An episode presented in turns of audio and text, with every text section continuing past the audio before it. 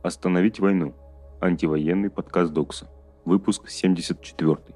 Все сторонники войны злодеи.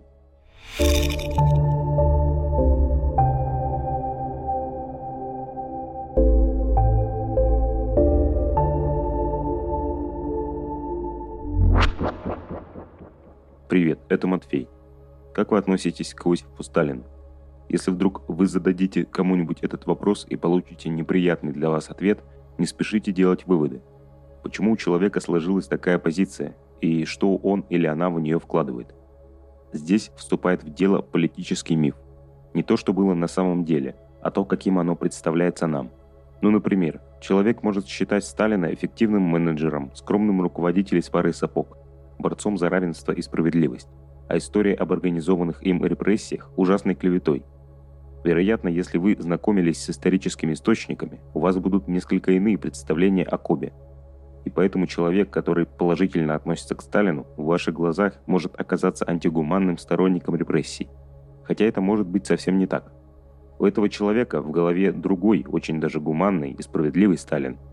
И ответом на это должны быть не обвинения нашего собеседника или собеседницы в людоедстве, а аргументы, почему гуманность и справедливость не имеют никакого отношения к вышеупомянутому историческому персонажу, очищенному от политических мифов. В условиях войны воспроизводится та же ситуация. Если нам по дефолту кажется, что сторонники военной операции – это сторонники военной агрессии, империализма, убийства мирных жителей, то, к счастью, это совсем не так. По крайней мере, не всегда. Многие уверены, что Россия делает благое дело, а мирные города бомбят нацики. К сожалению, есть и те, кто прекрасно понимают, что происходит на самом деле, и при этом все равно поддерживают войну. Но поверьте, это не все, и даже не большинство. Порвав связи с заблуждающимися и бросив попытки разрушить политические мифы вокруг них, мы не приблизим конец войны, а отсрочим его. Нет войне. Что произошло за неделю? Война. 81-й день. Цифры. С начала военных действий в Украине погибли 3496 мирных жителей, 3760 граждан ранены, сообщает Управление Верховного комиссара ООН по правам человека. Более 6 миллионов человек покинули Украину с начала войны. ЮНИСЕФ подтвердила гибель 100 украинских детей в апреле в результате боевых действий. ВОЗ. 3000 человек умерли в Украине из-за лишения доступа к лечению хронических заболеваний. С начала войны Украина потеряла около 4,8 миллиона рабочих мест, говорится в докладе International Labour Organization. ЕС выделит еще 500 миллионов на военную помощь Украине. С начала вторжения в Украину полицейские завели 1933 дела по административной статье о дискредитации российской армии. Издание Wall Street Journal рассказало о дороге смерти между двумя селами под Киевом. На дороге между селами Матыжин и Ясногородка в Киевской области были найдены тела 37 человек, погибших во время российской оккупации региона. По этой дороге мирные жители выезжали на менее опасные территории. Журналисты изучили открытые данные и поговорили с очевидцами. В расследовании они приходят к выводу, что российские войска обстреливали дорогу из минометов. На дороге также были обнаружены погибшие с огнестрельными ранениями. Журналисты сообщают, что проезжающих по дороге останавливали и допрашивали о принадлежности к украинской армии. Пятый день подряд в Украину въезжает больше людей, чем выезжает. Государственная пограничная служба Украины сообщает, что последние 5 дней в страну въезжает больше людей, чем выезжает. По их данным, за последние 5 дней чистый приток людей в Украину составил 31 тысячу человек. Это рекордный показатель с начала войны. За последние сутки в Украину въехали 46 тысяч человек, а выехали за границу 37 тысяч. CNN опубликовали кадры убийства 2 мирных жителей Украины российскими военными. Российские военные застрелили владельца автосалона, чье имя не захотели называть родные погибшего, и 68-летнего охранника Леонида Пляца. После небольшого разговора и обыска оккупантами мужчин отпустили, но 2 солдат из 5 присутствовавших вернулись и выстрелили им в спину. Пляц сумел вызвать помощь, но к ее приезду умер от потери крови. Российские оккупанты собираются присоединить Херсонскую область без референдума. Никаких референдумов не будет, потому что это уже абсолютно не важно, с учетом того, что референдум, который абсолютно законно провели в Республике Крым, опять же не воспринят мировым сообществом, заявил замглавы оккупационной военно-гражданской администрации Херсонской области Стремоусов. Беларусь наращивает военные силы в направлении Европы и Украины. Начальник Генштаба ВС Беларуси Виктор Гулевич сообщил о том, что это было сделано в ответ на проводимые НАТО учения «Защитник Европы». Беларусь также сообщила о выдвижении на юг страны сил подразделений сил специальных операций. Поводом для такой реакции стала созданная вооруженными силами Украины группировка на южном операционном направлении общей численностью до 20 тысяч человек. Русская служба BBC установила имена минимум 2336 погибших российских военных. Минобороны РФ не обновлял данные о потерях 25 марта. Тогда ведомство сообщало об 1351 погибших. Издание основывается на сообщениях, содержащих информацию о погибшем, включая полное имя, звание и, если известно, место захоронения, а также изучает новые могилы, появляющиеся на кладбищах в различных городах России. Финляндия официально приняла решение вступить в НАТО. К ней присоединилась Швеция. Санкции. Главы МИД стран Большой Семерки – Великобритания, Германия, Италия, Канада, Франция, Япония и США – договорились об усилении экономической и политической изоляции России. Также министры договорились о продолжении поставок оружия Украине. Большой Семерки предупредили, что никогда не признают границы, которые Россия пытается изменить путем военной агрессии. Сенат Чехии признал геноцидом преступление российской армии в Украине. Верхняя палата парламента осудила многочисленные военные преступления, совершенные Россией в Буче, Бородянке, Ирпене и Мариуполе, которые свидетельствуют о терроре против населения, массовых казнях и депортациях сотен тысяч человек. Ранее подобным образом выступили парламенты Литвы, Латвии и Эстонии. В свою очередь, парламент Литвы признал Россию террористическим государством. Власти Гамбурга задержали в порту яхту российского миллиардера Фархада Ахмедова. Яхта «Луна» попала под санкции после начала войны в Украине. Примерная стоимость судна – 400 миллионов евро. «Луна» стала второй яхтой, задержанной в порту Гамбурга из-за санкций. Месяц назад власти задержали судно «Дильбар», принадлежащее российскому олигарху Алишеру Усманову, против которого также введены санкции. До 2014 года «Луна» принадлежала российскому миллиардеру Роману Абрамовичу, после чего ее приобрел Фархад Ахмедов. Великобритания ввела санкции против предполагаемой партнерки Путина Алины Кабаевой и бывшей жены президента Людмилы Путиной. Всего в новом списке 12 человек, все они входят в близкое окружение Владимира Путина.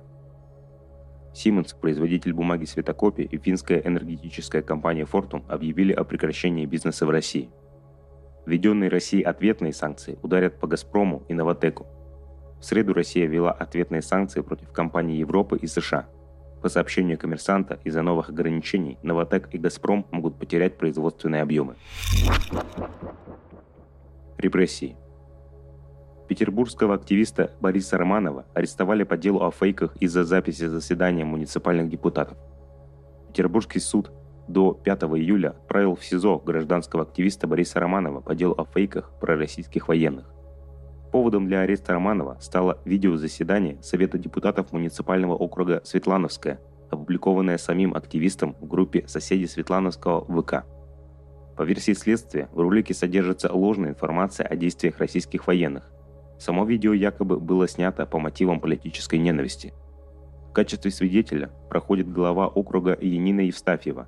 По словам Евстафьевой, Романов якобы делал в муниципалитете антироссийские заявления и резко высказывался о военных. Романову грозит до 10 лет тюрьмы или штраф от 3 до 5 миллионов рублей. Активист не признал вину и отказался от дачи показаний. Корреспонденту «Медузы» запретили участвовать в ежедневных брифингах Кремля. Корреспондента «Медузы» без предупреждения отключили от чата в ICQ. Там надо было почистить, что называется, пул. «Эхо Москвы» больше не существует. Униан, их журналист, здесь работал, всегда был на конференц-коле в Пуле. Но он давным-давно уехал и на связь не выходит. А «Медуза» фактически перестала иметь хоть какую-то связь с Россией. Это не российская СМИ, у них нет аккредитации. Дмитрий Песков. В действительности «Медуза» имеет аккредитацию при МИД РФ. Роскомнадзор заблокировал сайты новостных порталов USA One и Германия One, а также сайт движения «Весна». Обвиняемым по делу «Весны» Ангелине Рощупко, Ивану Дроботову и Тимофею Васькину назначили запрет определенных действий. Им запретили выходить из дома с 20:00 до 8:00 и пользоваться интернетом и общаться с другими фигурантами дела. На жителя Петербурга завели уголовное дело за сожжение флага со знаком Z. На петербуржца Станислава Семенюка завели уголовное дело по статье 329 УК за сожжение флага со знаком Z. Флаг висел над администрацией садоводства «Юбилейные ручьи» недалеко от Всеволожска. Жалобу на Станислава написал 62-летний председатель садоводства. Петербурженку Викторию Петрову арестовали до 30 июня по уголовному делу о фейках об армии РФ за пост ВКонтакте. Вы можете написать ей письмо по адресу Санкт-Петербург, СИЗО 5, Арсеналка, Петрова Виктория Руслановна, 22.01.94. Преподавателя РАНХИКСа Дениса Грекова вынудили уволиться из-за поста, в котором он критиковал смысл 9 мая. В посте Греков предлагал критически отнестись к мифу, созданному вокруг 9 мая. Этот пост не понравился его пророссийски настроенной коллеге Наталье Таньшиной, которая заявила, что с такими воспитателями старшего поколения никакие внешние враги не нужны, мы сами себя разрушим.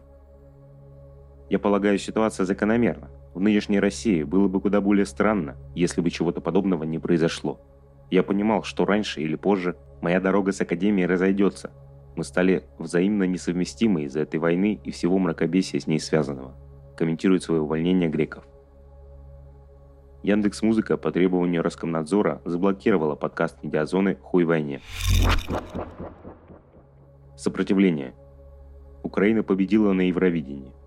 Лидер украинской группы «Калуш Оркестра» Олег Псюк завершил выступление на Евровидении призывом помочь Мариуполю и Азовстали. После победы на Евровидении группа выпустила клип на песню «Стефания», в котором показаны кадры разрушенных домов в пригороде Киева, в Буче, Ирпене, Бородянке и Гостомеле. Партизанская группа «Останови вагоны» запустила новый телеграм-канал. Это одна из 20 групп организованного антивоенного партизанского движения в России. Их основная задача – саботаж и диверсии на железных дорогах, которые мешают провозу военной техники, боеприпасов и топлива.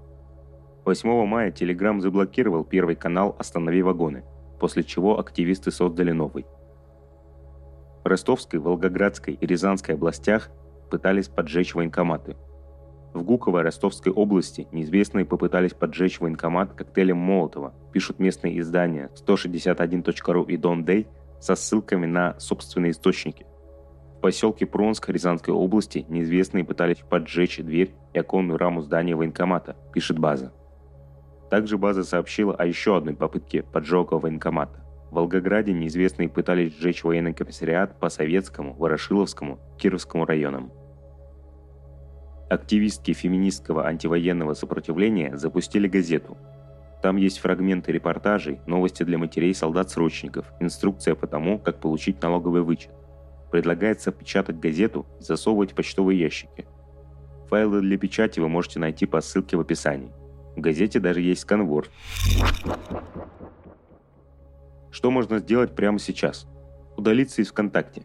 Соцсеть фактически контролируется государством и не раз разглашала следственным органам персональные данные пользователей. Нередко это используется в фабрикации политических дел. Это очень тревожно, учитывая высокий уровень популярности ВК у россиян. Удаляйте свои профили и советуйте своим знакомым последовать примеру. Как отвлечься? Как вам Евровидение-2022?